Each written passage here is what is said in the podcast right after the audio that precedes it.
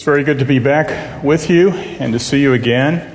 I'm so thankful to Tom and Matt for inviting me to share the word with you. And it's a delight to have so many of your staff that have been students with me at Knox. It's just a joy to see how they are blessing a congregation and to see how they're growing in grace. It's a joy to be with you this morning. My text is from John, the Gospel.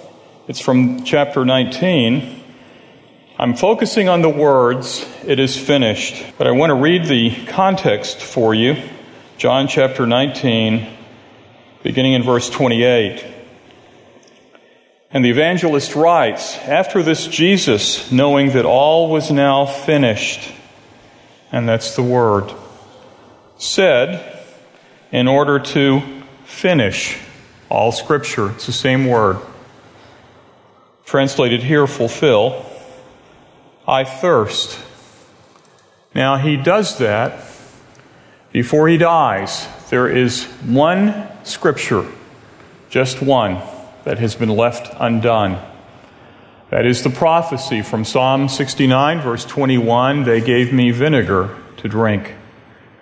That is the only Scripture not yet fulfilled.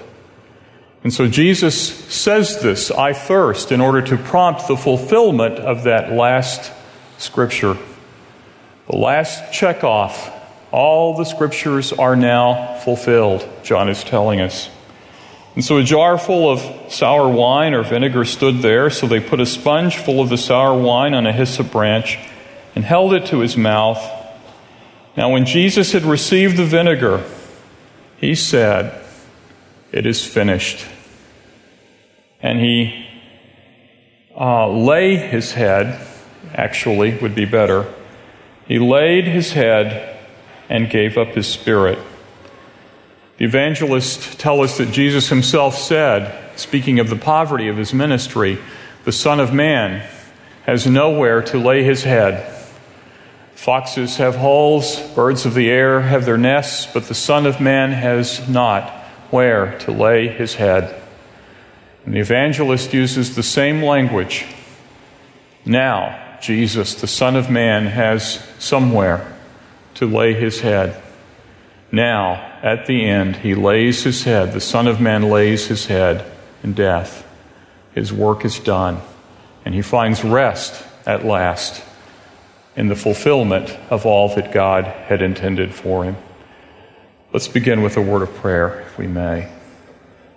Our gracious Father, we thank you for Jesus, for the Son of glory, for our Savior, who has accomplished all things on our behalf, who has redeemed our life from death, and has set before us an everlasting hope. We thank you for him, for his work, for his words of comfort to us.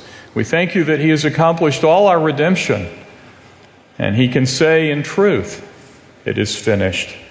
And we can rest our heads in his finished work on our behalf. Be with us this morning.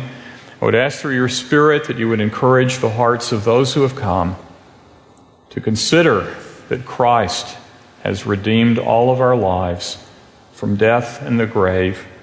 Amen. It is finished. Three words in the English translations that you have.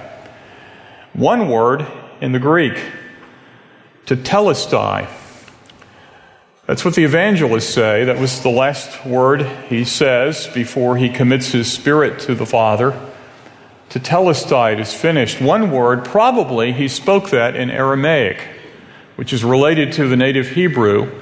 Very likely the last word that Jesus utters here is the word kula, one word also in Hebrew. Kula, it is finished, it is done. It's a word of accomplishment. It's actually a word of triumph, which is interesting, isn't it? The word means it is finished, or it can mean it is fulfilled. A word of prophecy is fulfilled, it is done, it is accomplished, finished. And it can mean accomplished as well, speaking of some goal to which we have received. Finally, we have come to the end and it is done. All of those meanings are included in this one word, kula, that Jesus speaks from the cross. It is the characteristic of man, of us, that because of death, we leave our work unfinished. It's part of the natural order of things, part of the vanity of life, as Solomon would have sung it, that our lives, because of death, interrupt the work that we intend. They break the dreams, destroy the visions. We leave our labors undone. There are unfinished symphonies. You can think of Schubert's symphony. There are unfinished paintings. That beautiful portrait of George Washington that seems cloudy at the bottom, actually, it's an unfinished work. The war, the Revolutionary War intervened, and Gilbert um, Stuart was unable to finish the work. There was that portrait of Franklin Roosevelt. Elizabeth Shoumatoff was working on that, and Roosevelt died. And so the work, although it's the face is complete, the work itself is undone. There are many great books, a number of which themselves are unfinished. Matthew Henry's great commentary, many of you will know that, was a favorite of our forefathers. He undertook, Matthew Henry did, to write a commentary on all the books of the Bible. And so he finished the Old Testament, finished the evangelists, but when he came to the book of Acts, the Lord called him home. And so it was up to his students to gather what fragments they could from his sermons and from his writings to finish the work that he left untended. Thomas Aquinas, the great theologian, was going to write the Summa Theologica, the summation of all theology, but Thomas died before his work was finished. There are works that we leave unfinished, even those that we undertake. Da Vinci, in his beautiful Last Supper, when it was done, they were celebrating how beautiful it was, and he said, I could have gone on perfecting it for the rest of my life labors that we do? What is it that you finally feel is perfectly finished that you could not continually improve? It's the nature of life. There are unrequited love affairs, unfinished enterprises, uncompleted dreams, and disappointed visions all over this room. It's part of the human condition. Who among us, who among you, if, if you were to die today, unexpectedly, would not think that your work was largely undone. There are yet schools that you want to attend, qualifications, credentials you want to attain. There, are, there is perhaps a love you want to consummate. There, is, there are children that you want to raise, you want to see growing in the nurture and admonition of the Lord. There's business enterprises you want to finish. The plans, all of the plans that you have, if you were to die today, we would feel were left unfinished. That is part of the nature of man, isn't it? But it is not so with God. One of the pastors I knew many years ago was Joel Gregory. He made, I thought it was such a beautiful comment when he said, It is never so with God that his works are left unfinished. No one ever saw his work and said it's undone. How many of you have ever gazed at half a star or seen half a mountain? You'll never see half a sunrise or look at half a horizon. It's always done. It's the nature of God's work. It is complete, it is finished. And that's true of Jesus, too, because you see, he is man, but he is also God. And so, of all men, his work because of his divinity, his work must be finished. It must be done. He must finish his course before death could touch him. All through his ministry, as you read the Gospels, there is an urgency about his work. He is driven to accomplish everything that is recorded that he must do. You see that even when he's 12 years old and he speaks to his parents who have lost him and they find him in the temple. He said, Didn't you know I, have to, I had to be about my father's business? There were certain things that he had to do to accomplish all of the good purposes that God had intended for him. And that was true throughout his life. In this gospel, you will see there were, there were often times when they wanted to kill Jesus. But John will say, But his hour had not yet come. It's like a clock chiming. His hour had not yet come, John will say. Three times, his hour had not yet come. And so they're unable to lay hands upon him until his labors are done. His hour had not yet come. Only when you come to chapter 13, after his triumphal entry, does Jesus know, as John tells us, that the hour had come. That clock had chimed, and his work was now coming to completion. Jesus was born in order that the word of the prophets might be fulfilled or finished. All the purposes of God and the prophecies of God that were intending toward his birth were finished, they were accomplished, they were done in his birth. When he was baptized, he told John, who resisted baptizing him because he was more righteous than he, said, Suffer it to be so now, Jesus said, that we might fulfill, that we might finish, that we might complete all righteousness. There were types and shadows that he was accomplishing in his baptism. His first sermon was to fulfill the words of the prophet Isaiah. His teaching ministry was to fulfill all that the Psalms had prophesied about him, so that he could speak to the people in parables. The Psalms had said that the Messiah would come. He would speak to the people in parables, and thus he did, that the word might be finished. The psalmist said that he would send forth his word of healing. And so the centurion comes to him in Capernaum and says, My servant is at the point of death. You don't need to come to my house, but send forth your word. And Jesus says, I haven't seen such faith even in Israel. And the word goes forth from Jesus, and that servant is healed. That the word of God and the Psalms might be finished, that the words might be complete. His triumphal entry was to fulfill the prophecies of Zechariah. His arrest was to fulfill all that had been foretold by Jeremiah. His death was to satisfy, that is, to finish, to fulfill all the justice of God on man's behalf. You know, we're told, I've read this in many places, you've all heard this, that there were 350 prophecies of Christ in the Old Testament.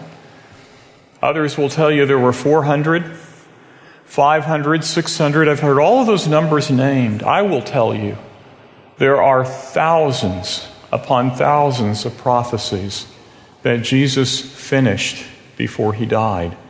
Every word, every jot, every tittle of this Bible was completed by him. Every requirement that God has of man, of, of obedience, he perfectly satisfied before he died.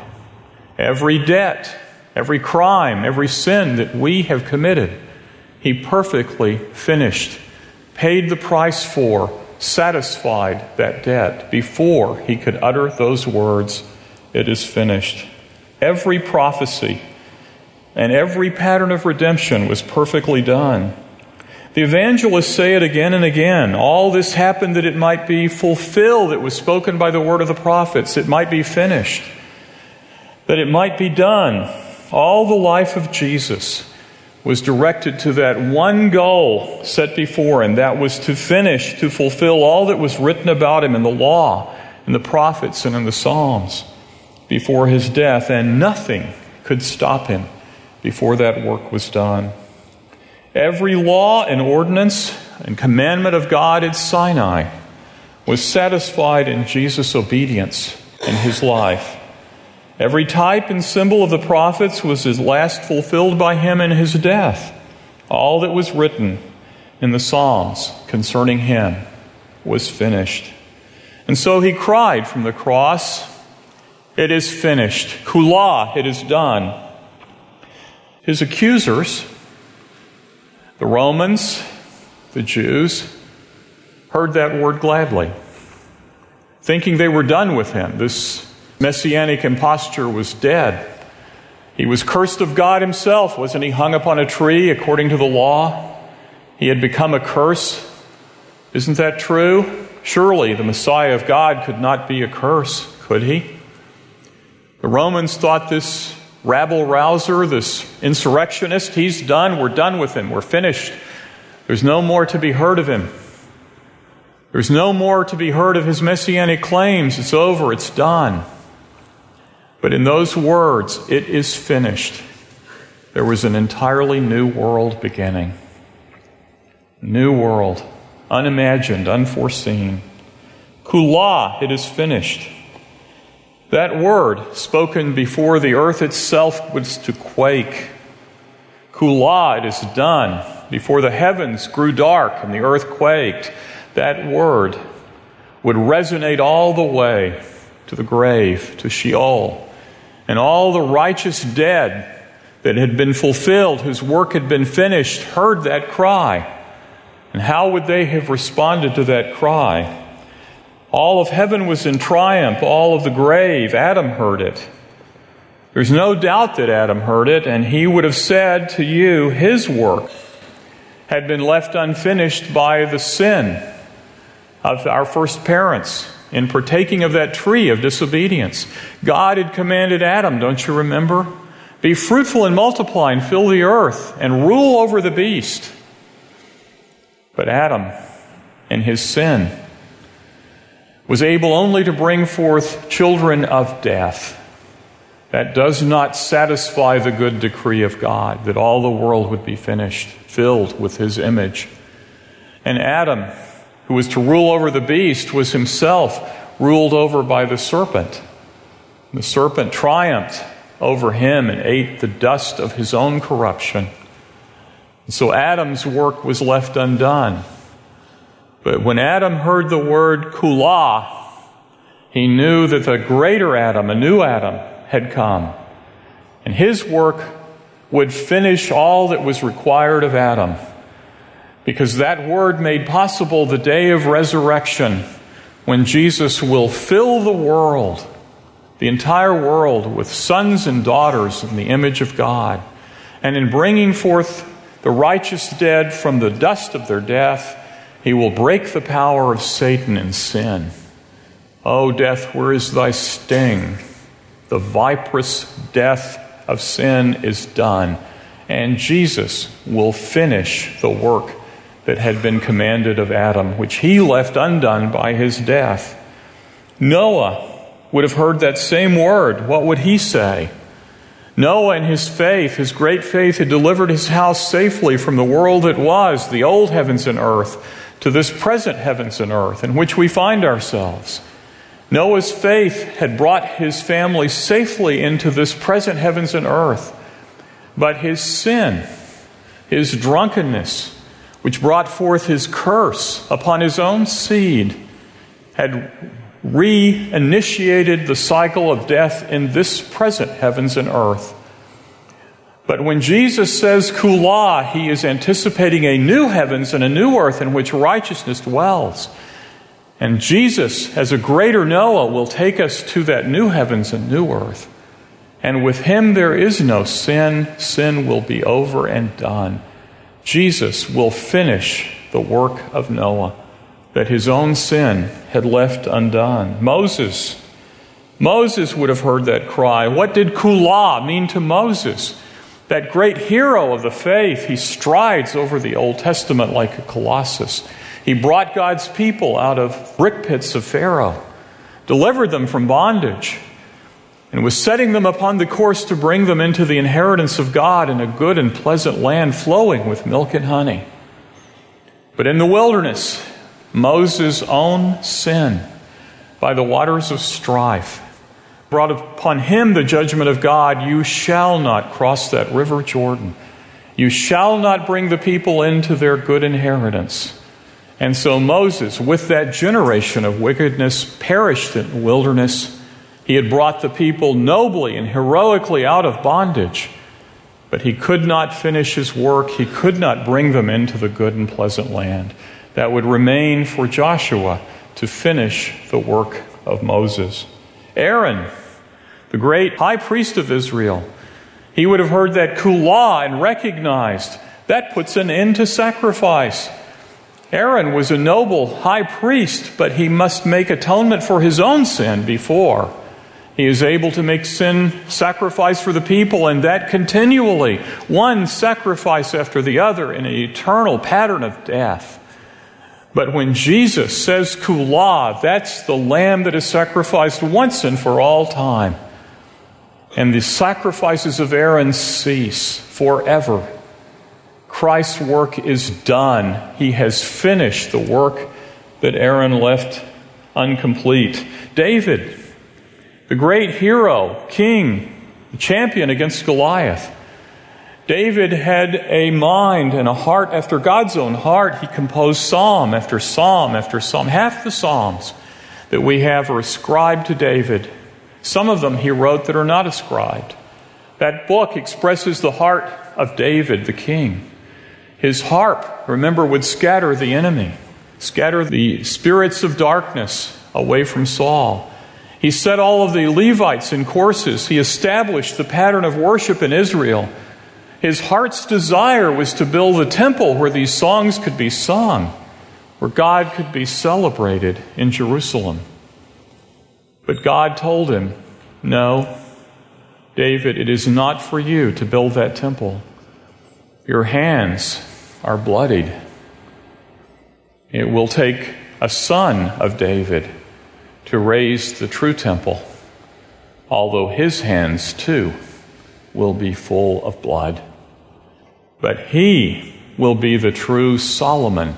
He will raise the temple as a man of peace. So David hears that great word of God that he cannot fulfill the temple promises of Israel, and so his work is left undone. But a son of David would come who would build a temple which would fill all of the cosmic order, and God would dwell together with man forever. Solomon Solomon would have heard it too. Kula, what does that mean to Solomon? One has come who is greater than Solomon with a wisdom that far surpasses Solomon. Solomon looked at all of this world and its cycles of death and its seasons, endless cycles. A generation is born, a generation dies. And all of our work is in vain. And Solomon, all he could do with all that wisdom is to lament the condition of man. All of our work is emptiness and vanity.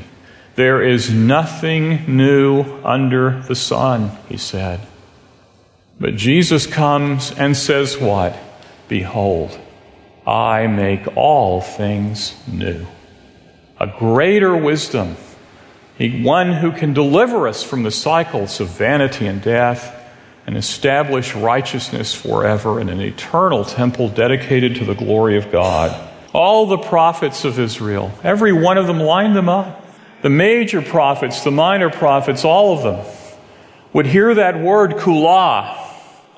And what does that mean? Not one word, they would say. Not one word that we have written, not one word of all God has said has returned unto us void for he has sealed up all vision and prophecy. What does this word, kula, mean to you when you hear it? How has he redeemed your work, too? The work that perhaps by death you must leave undone. Some of you will die, wondering who will raise my children, who will care for my widow or my widower husband? Who will finish the labors that I've undertaken? Who will do all of that work? The answer is Jesus said, It is done. His good providence, His kindness, His grace. When we come to that point of death, our work is unfinished, but He has supplied everything we need to make our work complete. His providence will take care of our children. His providence will take care of those we leave behind. His good purposes will accomplish everything that we intend because He is our Redeemer. Jesus is the one who loves us. He has finished all the labors that we intend. He will fulfill every dream that God has given to us. He will accomplish everything that we intended and purposed in the good favor of God. That is who our Lord is. He is a Redeemer. Kula, He has taken all of your sin.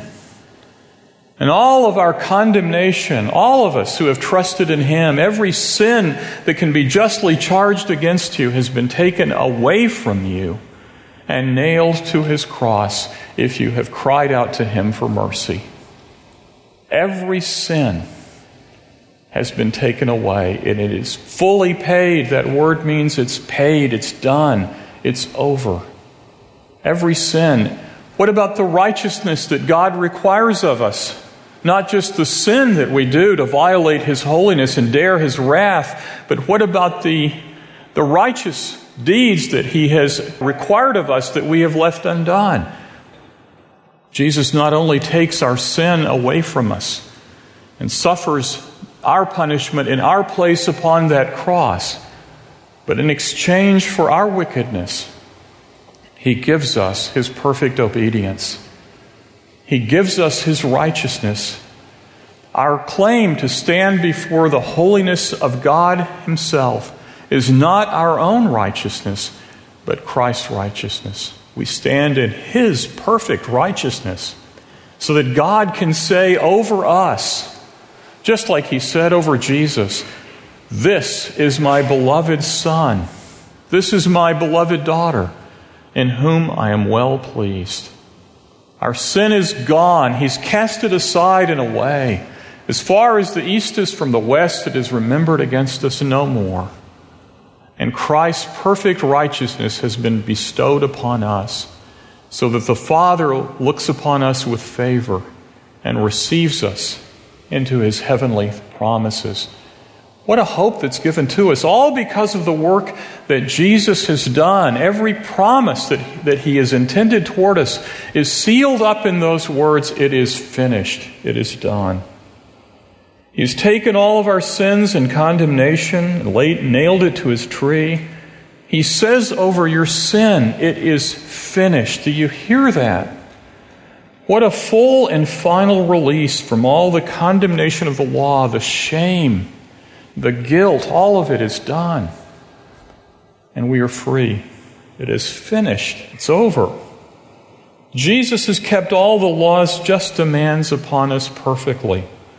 And he offers you a borrowed righteousness, saying over you, It is done. The debt is paid. Everything that God intended to accomplish in your life, I will make it done. I will finish it. So that every one of us who have trusted in Him will be triumphant in that day, having accomplished everything that God intended for us perfectly because of Him. He will sanctify you fully, not just your redemption not just merely your justification, as wonderful as that is, but your sanctification too is accomplished in that word kula. It is done. He will sanctify you fully, even as Paul said. For he who has begun a good work in you will finish it unto the day of Jesus Christ. For he is the author and finisher of our faith. Blessed be his saving name forever.